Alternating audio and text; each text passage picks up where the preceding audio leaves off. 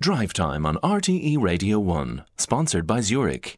When investment performance matters, make sure your savings are with Zurich. Visit zurich.ie to find out more. Now, high business operating costs coupled with concerns about the economic outlook for the year ahead are weighing on the minds of hoteliers as they gather uh, are gathered for the Irish Hotels Federation 86th annual conference. They went they want further support from government, they say, uh, ahead of the summer season. To discuss the challenges, I'm joined now by Fine Gael Senator and Seanad spokesperson on enterprise trade and employment, Garret Ahern, and also the chief executive of the Irish Hotels Federation, Tim Fenn. You're both very welcome to the programme. I might turn to you, Tim Fenn, first of all, because your annual conference uh, taking place today, you outline some of the main challenges faced by your sector, uh, and you're you're basically demanding, aren't you, of government some help. Uh, good evening, Cormac, and good evening, Senator Hearn. So, at our conference here in the Slieve Russell Hotel in Cavan, we are discussing the current challenges facing our sector. So while last year was a good year, good trading year for hotels, and tourism performance was was good, it wasn't consistent across the country. Demand from the USA was strong, um, but visitor numbers from mainland Europe and uh, Britain were less robust. So you're so saying outlook is, outlook is gloomy as well as we approach peak tourist season. Yeah, we're facing a, a combination of factors. So our, our uh, industry is facing ongoing uncertainty around rising business costs on top of the already very high cost of doing business in Ireland. And there's also uh, concern about the outlook for key tourism markets and the economies across Europe are, um, you know, showing significant challenges around their growth as well. So, um, what do you mean about uncertainty, Tim? What do you mean about uncertainty around high business costs? Okay, so um, our members are uh, indicating that they would expect costs of doing business to increase over 8% in the coming year. And as we know, inflation is expected to settle down this year to about 3%. So, what that basically says to members is that the um, cost of doing business is, is, is uh, running ahead of the general economy. What costs in particular? Uh, uh, everything to do from um, the cost of purchasing um, food, uh, the cost of energy, the cost of uh, every aspect of running the business. Okay. Uh, Garret Ahern, can you help? Uh, uh, good evening, Cormac. Good evening, Tim, and, and to your listeners as well, Cormac. Um, look, government have always been here to help uh, to help the hospitality sector when needed. That's what we did during COVID to protect jobs and protect the industry, and that's what we'll do again if it's required. How? I suppose what we have done, well, I suppose what we've had, what we have done in, in the recent months is we we've set up a new grant support scheme for the cost of uh, cost of business. It's a 257 million scheme, which essentially means that everyone who pays rates uh, for 2023 they get half of those back by the end of March, and that's to help those businesses at the start of the year. The other thing we did recently as well is uh, Minister Michael McGrath uh, put in a, a 0% interest rate on the tax debt warehousing. And that's important because yeah. there's over 5,000 businesses in the accommodation and food sector that availed of that during COVID. Yeah. Now, about 3,000 the problem is, is, about 5,000 or less, but they, it protects them. They know all of that. They're looking for more help. What else can you do? Well, they are, and and look, they, they talk about VAT and, and and reducing VAT, and and I can see and understand why they ask that. But you have to remember when you make a request like that, that request costs 764 million to implement. Now, if we reduced VAT for just food-led businesses, that's more reasonable because it costs about 500 million to do. Um, but look, we do recognise that there are challenges there for the for the hotel sector, uh, mm. for the hospitality sector. The minimum wage increase, the sick pay legislation came through, auto enrolment. All of these are good and and, and positive things and things that are required uh, for people and for people who work in that sector. But they've all came quite quickly and it's a challenge for okay. the industry. And we Tim. recognise that. And that, that's why Minister Coveney uh, and Minister Richmond are going to, to, to, to the Department of Finance uh, to give recommendations okay. on what they think the, Tim, the sector Let needs. me bring, bring Tim back in. Is that reassuring, Tim? Okay, well, we believe that 9% VAT rate is the right rate for Irish tourism businesses and it's in line with our European competitors. So I, I, guess that what we could say is that the increase to 13.5% has hit tourism businesses right across the board, including hotels and guest houses, and particularly those that are um, focusing on food services. So while we believe that 9% VAT rate is the right rate for all tourism, there is obviously a very strong case for government to reconsider its blanket increase, uh, given the shocking impact on the food business. And if, if they don't? And I, and I think. And if they don't?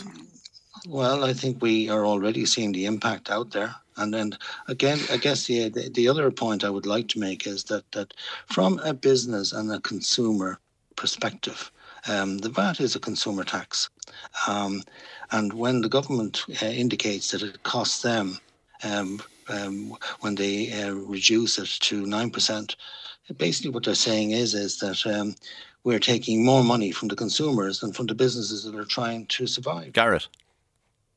Yeah, look, like most most European uh, uh, countries, their VAT rate is around about twelve percent. In the UK, it's twenty percent, uh, so it's a lot higher than it is in Ireland.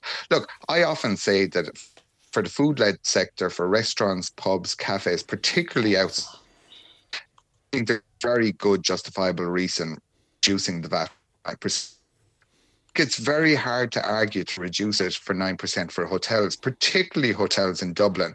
You know, in my view, I don't think they've done themselves favors over the last number over the last number of years, increasing increasing pricing at weekends, being opportunistic. I think in the long run, uh, that hasn't been beneficial for the for the hotel okay, sector. well, there's your uh, answer, and Tim. And that's why in the long run, that's why in the long yeah. run, I think we need to look at a way of splitting the VAT rate between there, food-led businesses. Okay. Well, there, there's your answer on the VAT rate, uh, Tim.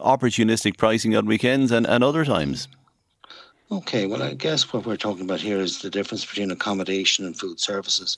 So we would like the government to look at the food services aspect of it.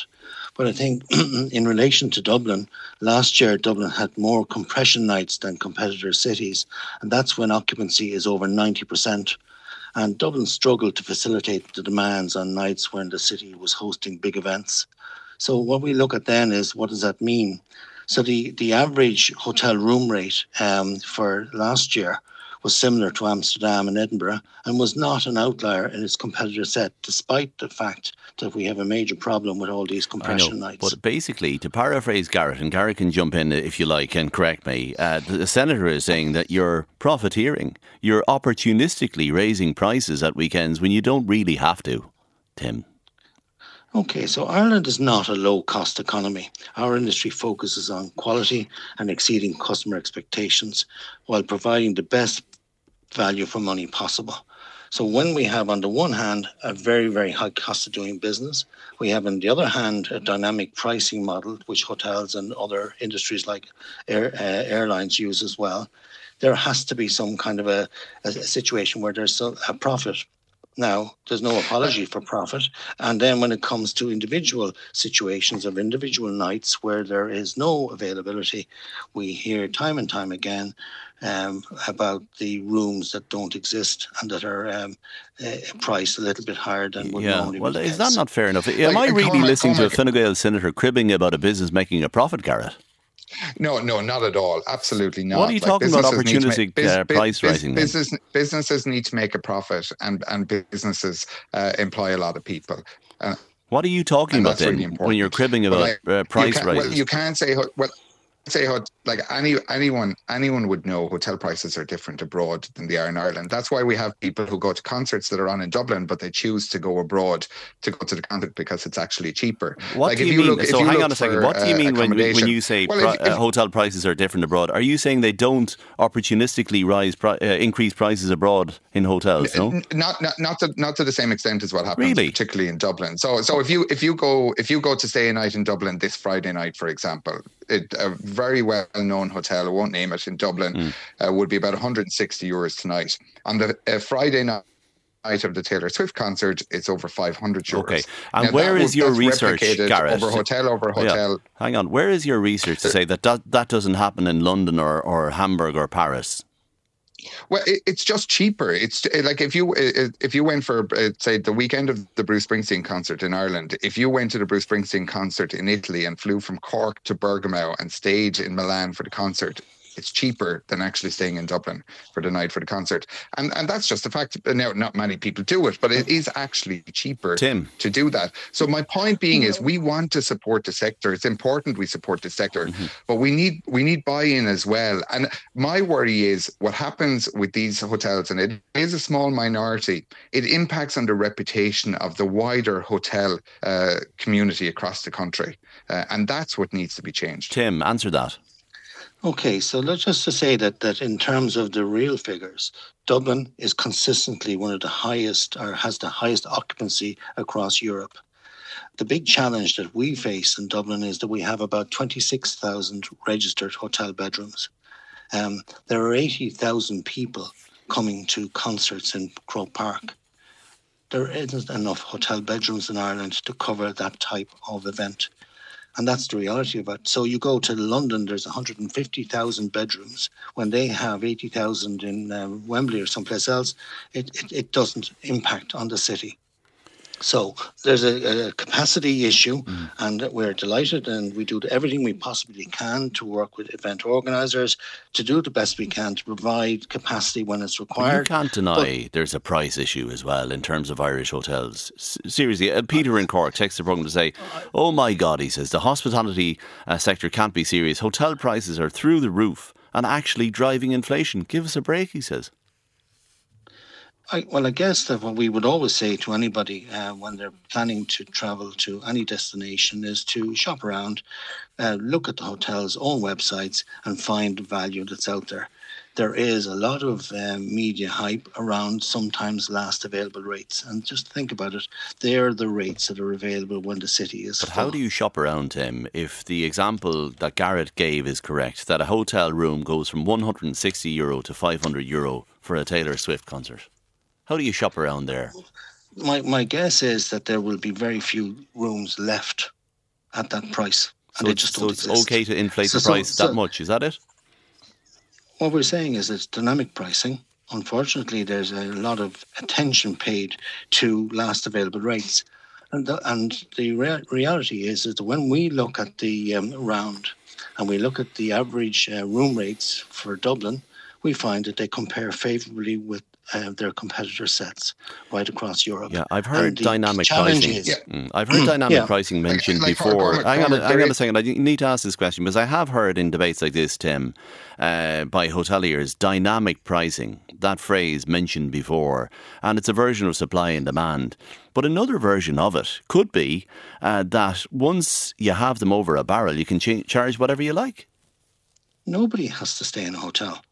Nobody has to get on a, a, an airline flight, but you will find that there's days when the airline, uh, um, when the plane is busy, the price goes up. When the plane is empty, the price goes down.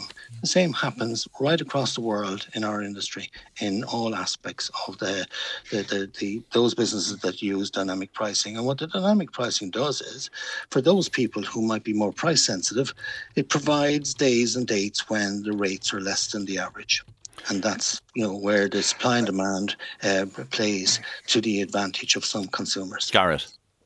Like Cormac, the, like I understand what he's saying about what Tim is saying about dynamic uh, pricing, and I understand that the less rooms that are available, the higher the price could go.